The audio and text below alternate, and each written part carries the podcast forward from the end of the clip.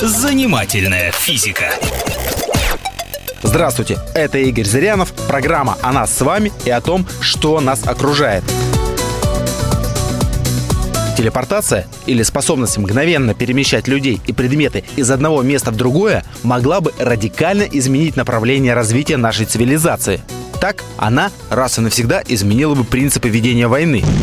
Военачальники смогли бы мгновенно забрасывать войска в тыл противника или перемещать к себе вражеское руководство. Наш транспорт сразу бы устарел. Самолеты, автомобили, поезда оказались бы не нужны мы смогли бы запросто телепортироваться из дома на работу или перекидывать грузы из одного места в другое.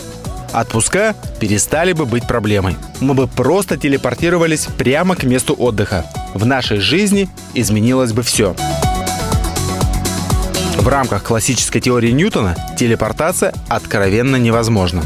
Классическая механика базируется на представлении о том, что вещество состоит из крошечных твердых бильярдных шариков, положение которых известно. Но в начале 20 века Эрвин Шрёдингер доказал, что это не так.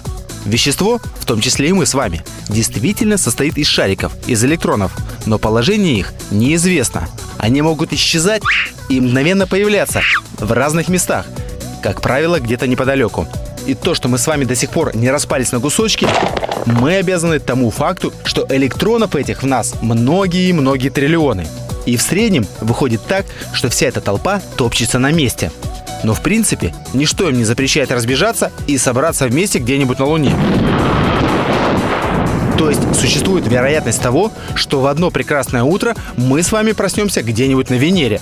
Другое дело, что вероятность этого настолько мала, что скорее потухнут все звезды в космосе, чем это произойдет.